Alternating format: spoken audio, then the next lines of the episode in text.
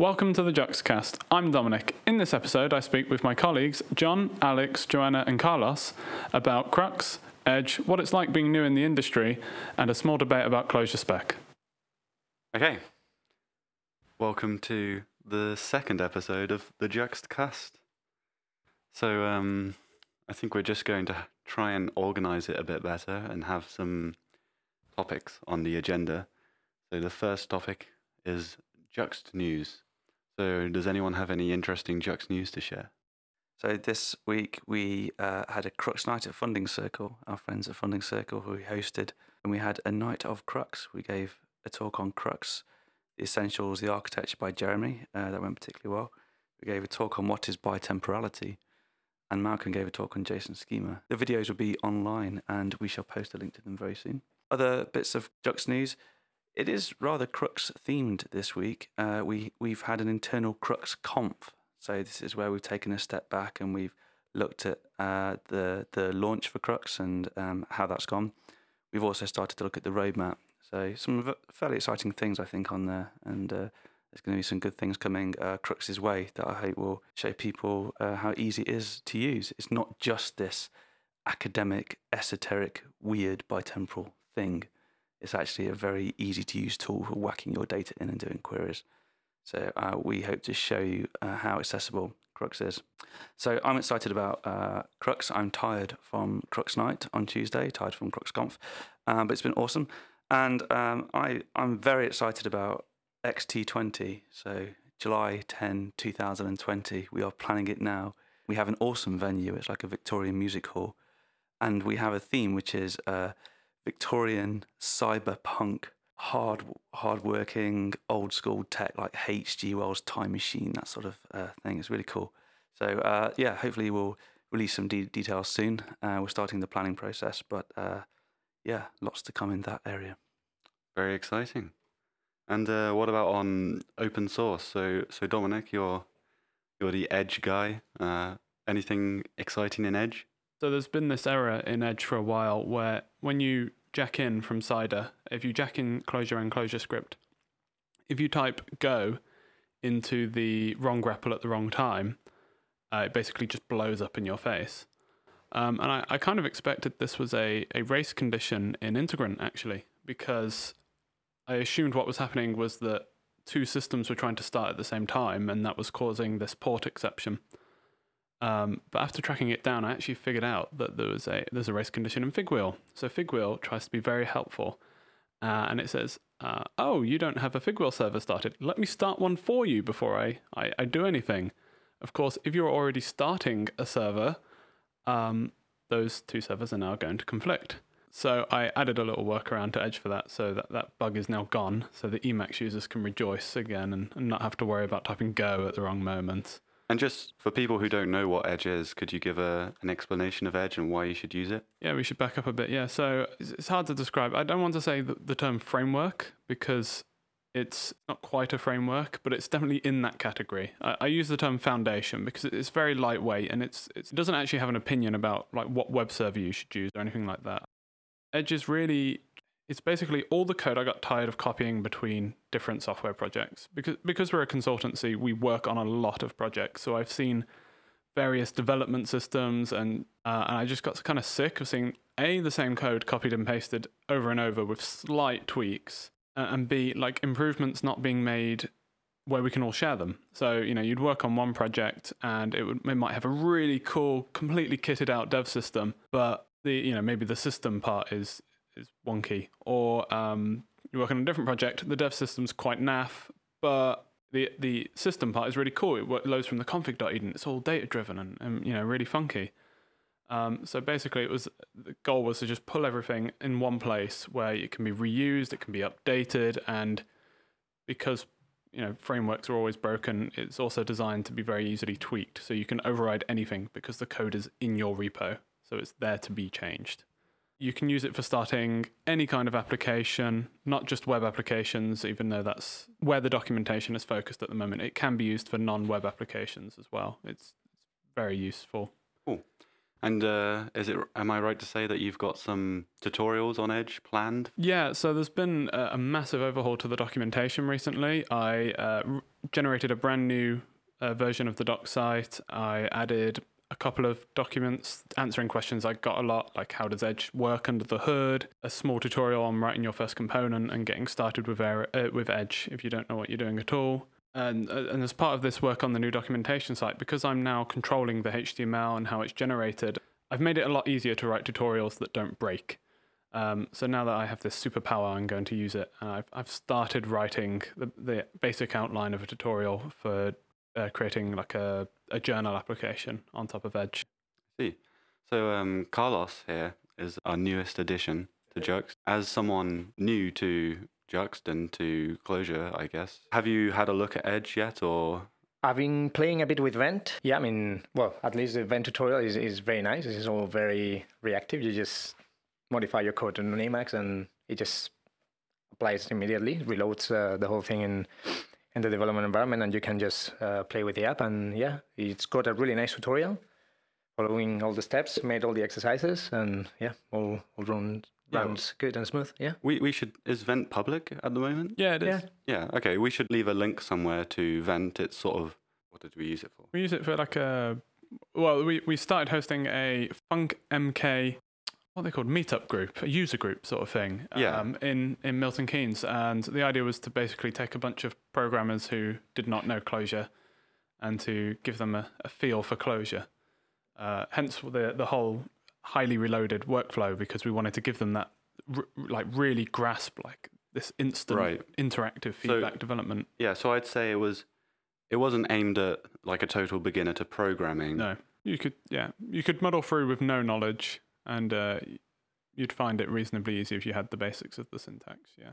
Yeah. So yeah, if you're if you're still new to Clojure, I would recommend checking it out. And what what else have you discovered along your your journey so far?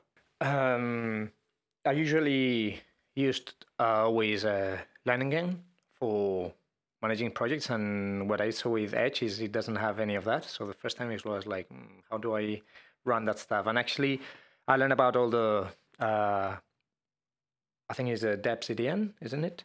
Yep. How everything works and its structure, which is I think this is sort of the basic primitive way of Clojure by itself by default, and I knew nothing about that. I thought it was all managed by Leiningen or Boot or you know all these managers. I know that there was a good um, Yeah. that was a good thing. I, I learned. I, I quite like to learn the internals of how things really work instead of what people have built on top of it. I always like to go like deep down and have a real understanding of things because otherwise you just know about higher abstraction layers that do things magically. But. Yeah. yeah, when it comes to a real problem, you need to debug or you need to do something. If you just stick in the higher abstract layers, you you never know how to fix Yeah. some problems. You know. Yeah. That's that's a good point. Mm. And I think if you only ever use Leiningen, you you don't really know how what Leiningen is doing because Yeah. it's just got its magic. And when you do want to do something that Leiningen doesn't really bend to, it can be quite difficult. I mean, I, I guess it all comes out of the the idea. Leiningen tries to be a very sort of magical toolbox. It does a lot out of the box, and and it basically where you run into limitations with Leiningen is where things are trying to interact, um, because like like because it's it's not ordered. There's no it's sort of a graph, and things just have to try and like hook each other and and try and figure it out. Uh, Deps.edn has sort of taken a radical simplicity approach to this, which is just like write a program. Programs are ordered; they know how to to check things out, how to look for their dependencies, and it that that simplicity and the fact that we can actually build like uh, like Pack is pure Clojure, and it's just a simple program, and there's no hooking needed. If you want to uh, coordinate it with your ClojureScript, you write a shell script, or you just run two commands one after the other. Um, so it's it's a really it's, it's quite novel and it's really interesting. You do lose some of the conveniences you had with Leiningen. So, for example, if you you have any Java in your project, uh, Leiningen will auto compile that pretty much when you start it up, whereas Deps.edn has no facilities for building at all. But I think it's pretty clear as time goes on, we're not going to be seeing much of an improvement in Leiningen, whereas the tools.deps sort of ecosystem is going to grow a lot. hmm I'm I'm actually really interested in the work that I think his username is Flyboarder, but I can't remember beyond that. But he's he's taken over boot development, And I understand that his goal is actually to turn Boot into an API so it can be used from deps.edn. The idea being that Boot will be the program and deps.edn will fetch the dependencies. See. Something to track. So we also have here today, we have Joanna. And Joanna came and did an internship with us last year, having had zero programming experience. Well, um, I always say my very first dealing with programming was was with C, and I, I didn't like that very much. And then the next year we, we learned how to plot a few plots in Python, and that was a bit more fun. Um, and then I started the internship here, having never even heard of Clojure, and I really enjoyed it. I really liked it. I feel like from hearing a few stories, I've I've been spoilt a bit, and I'm kind of dreading having to use anything else. But I, I think it's great. It's really, really good. Yeah, so now you're, what are you working on at the moment then? So um, I am working on a bit of Crux. Um, I am in the process, or at the very beginning, of making a nice tutorial series for that. Uh, as John was saying earlier, we want to make it a bit more accessible, um, easy to use, because it is easy to use. Um, but to a, an absolute beginner, especially like me, things can seem quite scary. So I started working on Crux. It seemed very scary. What's going on here?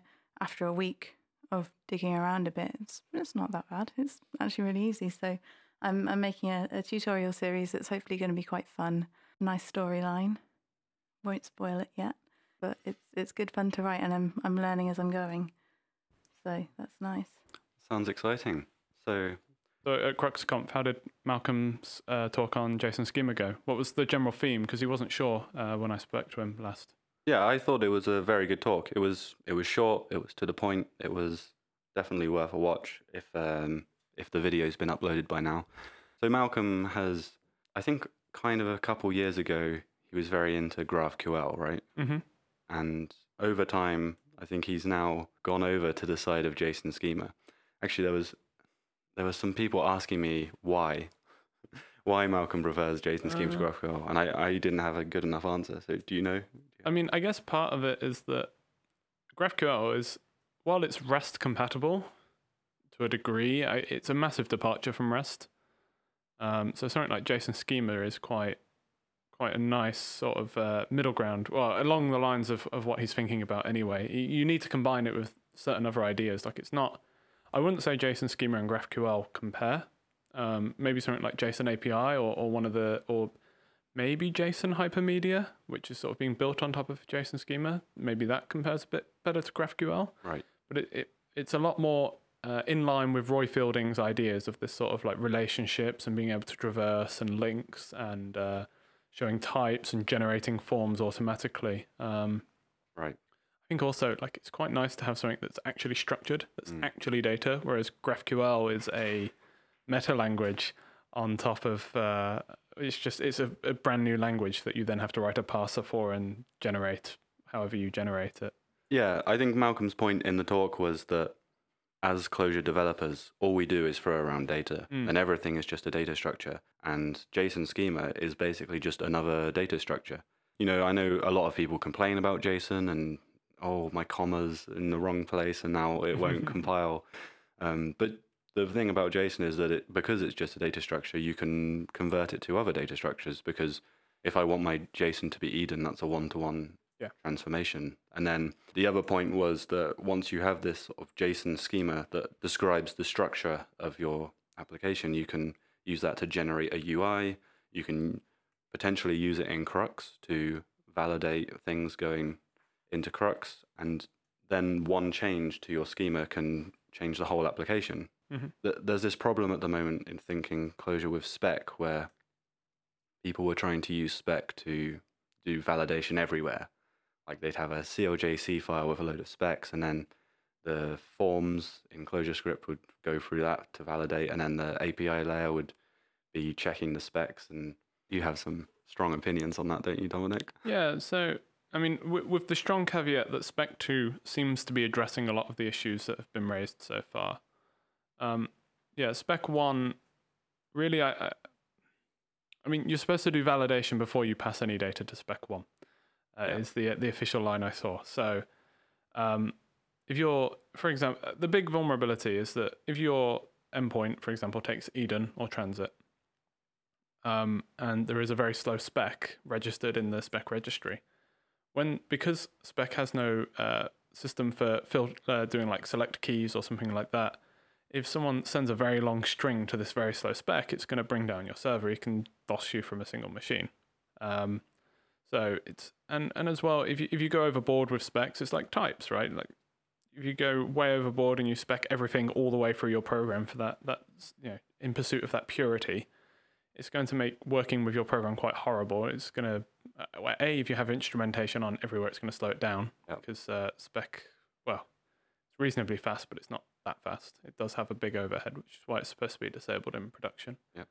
Uh, and B, you know, you lose that dynamicness, and you sort of you, you're just throwing exceptions everywhere when you, as the responsible adult, know that it's fine for this map to go through here, or you know, you're just trying something out on a single function. You don't, you know, you don't want to have to update your whole program. You just want to test something out on this one function, see if it works uh, at the REPL first. Um, so yeah, that, that's the sort of and and passing specs like going leading uh, connecting back to JSON schemas. Passing specs is horrible. Like it's basically a code form. Yeah, yeah, yeah. It's just it's, it's a bit of a You, nightmare. you definitely can't, although people have tried, to generate error messages, human readable error, error Yeah. messages from spec because you're just going to run into a whole world of Yeah. trouble there. Yeah, I, I don't think Spec One has a good augmentation system or, or metadata system. Essentially, it's it's very difficult to like attach something to a spec. You have to sort of maintain an additional registry and then try and sort of pass and align things up. It is quite quite painful to go through. Um, but I think Spec Two is sort of. I know they've separated some things out and some concepts. Um, Alex Miller on his journal has some great uh, diagrams of like his thinking and how they're trying to break it up. I know that so Rich did his maybe not talk, which is is really worth a, a watch if you haven't seen it yet, where he sort of talks about some of the major mistakes in Spec One, um, uh, and it does pertain a lot to sort of the keys which are in maps and when you check those keys and and things like that. Uh, he actually said like, yeah, oh, I've I've made the same mistake as Haskell uh, in Spec One, so he's sort of uh, interesting, yeah, the way it, the way it's evolving. But it does look like we'll have a facility for either strict key checking or non-strict key checking.